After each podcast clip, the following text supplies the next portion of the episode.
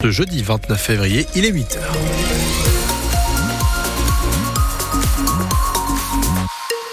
Les informations qui sont présentées par euh, Manon Vautier-Cholet. La météo, c'est de la pluie, de la pluie tout au long de la journée attendue euh, aujourd'hui. Donc, et des températures entre 8 et 11 ce matin jusqu'à 14 degrés cet après-midi. Et donc, dans le Poitou, la pluie et la douceur perturbent aussi la collecte des fruits et légumes. Entre les champs transformés en mares et les températures bien trop hautes pour la saison, tout est déréglé. Et donc, dans les champs, notamment, la végétation a un mois d'avance. C'est énorme pour nos fruits et légumes qui n'y comprennent plus rien. Noémie Guillotin, vous êtes allé faire le point avec le maraîcher Thibaut Augereau. Il est installé juste à côté de Mosée-sur-le-Mignon.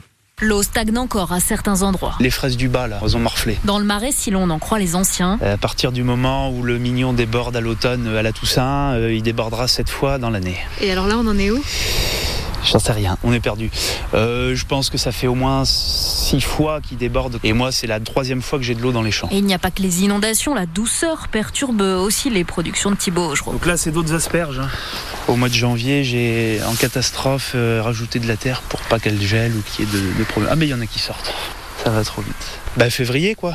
Euh, février, les asperges sortent. Euh, moi, en commercialisation, je suis sur du mois d'avril normalement. Alors quel temps faudrait-il dans les jours, les semaines qui viennent?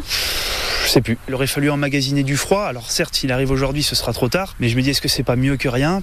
Il y a des cycles qui sont chamboulés. J'ai jamais eu autant de, mulots, de souris dans les champs que, que en ce moment. Il y a les cerfs qui sont envahis de moustiques. Et voilà, il y a des choses qu'on bah, qu'on maîtrise plus ou pour lesquelles il va falloir repenser les choses. Les cultures de printemps, comme les pommes de terre nouvelles, seront plantées mais en décalé. Un printemps mal engagé, estime le maraîcher qui se projette déjà sur l'été.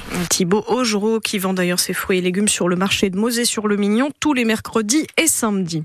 L'effroi hier à Châtellerault pour les riverains de l'avenue du Général de Gaulle. Le corps d'une femme de 57 ans a été retrouvé vers 14 heures au pied d'une tour de 10 étages. Selon les premiers éléments de l'enquête, elle serait tombée d'une fenêtre des parties communes du bâtiment. L'hypothèse d'un suicide n'est pas exclue par les enquêteurs. Le sénateur de la Vienne, Bruno Belin, salue ce matin un vote qui honore le Sénat, je cite, 50 ans après la loi Veil, puisqu'hier, la Chambre haute a voté l'inscription de la liberté garantie d'avorter dans la Constitution. 267 voix pour, 50 contre. Chez nous, Philippe Mouillet aussi a voté pour. Gilbert Favreau, lui, n'a pas pris part à ce vote.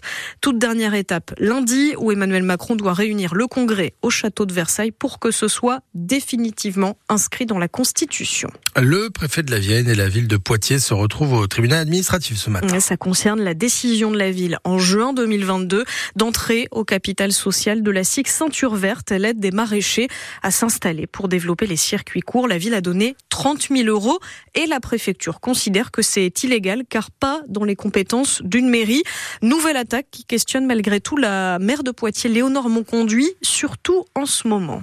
La préfecture considère qu'il n'est pas légal pour la ville de Poitiers de prendre des parts dans une société coopérative qui s'appelle la Ceinture Verte, dont l'objet c'est d'accompagner la relocalisation de la production alimentaire et notamment l'installation de producteurs sur le territoire. Et ce que dit la préfecture, c'est que c'est pas le rôle d'une commune en gros d'aller soutenir l'agriculture et d'aller s'investir dans des, outils tels que les sites. C'est pas notre compétence. Moi, je considère au contraire que euh, et a fortiori dans la crise actuelle que connaît le monde agricole, que c'est totalement le rôle euh, des communes. Euh, moi, je suis en charge de la restauration collective de toutes les crèches, toutes les écoles, tous les EHPAD, et on sait très bien qu'aujourd'hui on a besoin de soutenir euh, l'implantation de producteurs sur le territoire, la relocalisation des circuits alimentaires. Et donc, ça contribue à ma feuille de route politique, mais en plus, ça contribue aussi à ce que me demande la loi Egalim, par exemple. Donc, à la fois le contexte et à la fois mes compétences, je le crois, nous donnent raison, mais comme d'autres communes en France, d'investir dans ce type d'outils. Et retour sur euh, l'affaire sur francebleu.fr. Le gouvernement, lui, annonce porter le nouveau fonds d'urgence destiné au bio de 50 à 90 millions d'euros cette année. Les agriculteurs ayant enregistré une baisse de chiffre d'affaires d'au moins 20% pourront faire une demande d'aide. Ce fonds qui doit encore être approuvé par la Commission européenne. Et chez nous, euh, dans le Poitou, des permanences d'écoute destinées aux agriculteurs seront organisées une demi-journée par semaine à Montmorillon, Poitiers et Châtellerault pour la Vienne. Pour les Deux-Sèvres, ce sera deux heures heures par semaine à Niort, Partenay et Bressuire. Ça commence dès demain. Des associations de consommateurs de huit pays européens, dont l'UFC Que Choisir, portent plainte contre le système d'abonnement payant mis en place par Meta pour Facebook euh, et Instagram. Les utilisateurs de ces réseaux ont été obligés il y a quelques semaines maintenant de choisir un nouveau forfait ou l'autorisation de traquer la navigation pour qu'on leur propose des publicités ciblées. C'est illégal selon ces associations de consommateurs. Des lits en carton et des matelas en filet de pêche. Avec euh, une petite armoire aussi et puis un ventilateur s'il fait trop chaud. Voilà à quoi vous ressemblez les chambres des athlètes et de leur staff aux Jeux Olympiques. Cet été, le village olympique inauguré tout à l'heure par Emmanuel Macron à Près de Paris, et Emma Sarango pour les athlètes qui vont participer à ces Jeux chez nous en France. C'est le début du rêve qui commence. Quand on a 17 ans et qu'on s'apprête à vivre ses premiers JO, le village, c'est un lieu magique, décrit le jeune pongiste français Félix Lebrun. Le village olympique, c'est quelque chose qui fait rêver, euh, forcément, là où on va voir les plus grands sportifs, les gens qu'on peut regarder à la télé. Déjeuner face à Novak Djokovic dans le plus grand restaurant du monde, courir sur un tapis à côté de Teddy Riner, un rêve, oui, mais dont se méfie la perchiste Margot Chevrier. C'est un peu le piège des jeux, finalement, surtout quand c'est les premiers. On nous en a prévenu, en fait. On nous a dit, attention, faut pas perdre trop d'énergie au village, il y a beaucoup de choses à faire.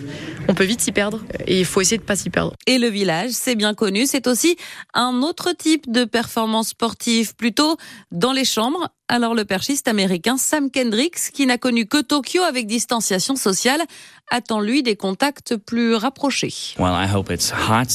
J'espère que ça va être chaud, qu'on va transpirer, que tout le monde va prendre du bon temps parce que c'était pas le cas à um, Tokyo et moi je veux pas retourner dans un village si c'est pour pas profiter des plaisirs qu'il procure. L'été prochain, 200 000 préservatifs seront distribués au village, moitié moins qu'à Rio, qui reste une édition record dans ce domaine. Le reportage d'Emma Sarango du sport donc, mais pas que pour ces Jeux de Paris cet été.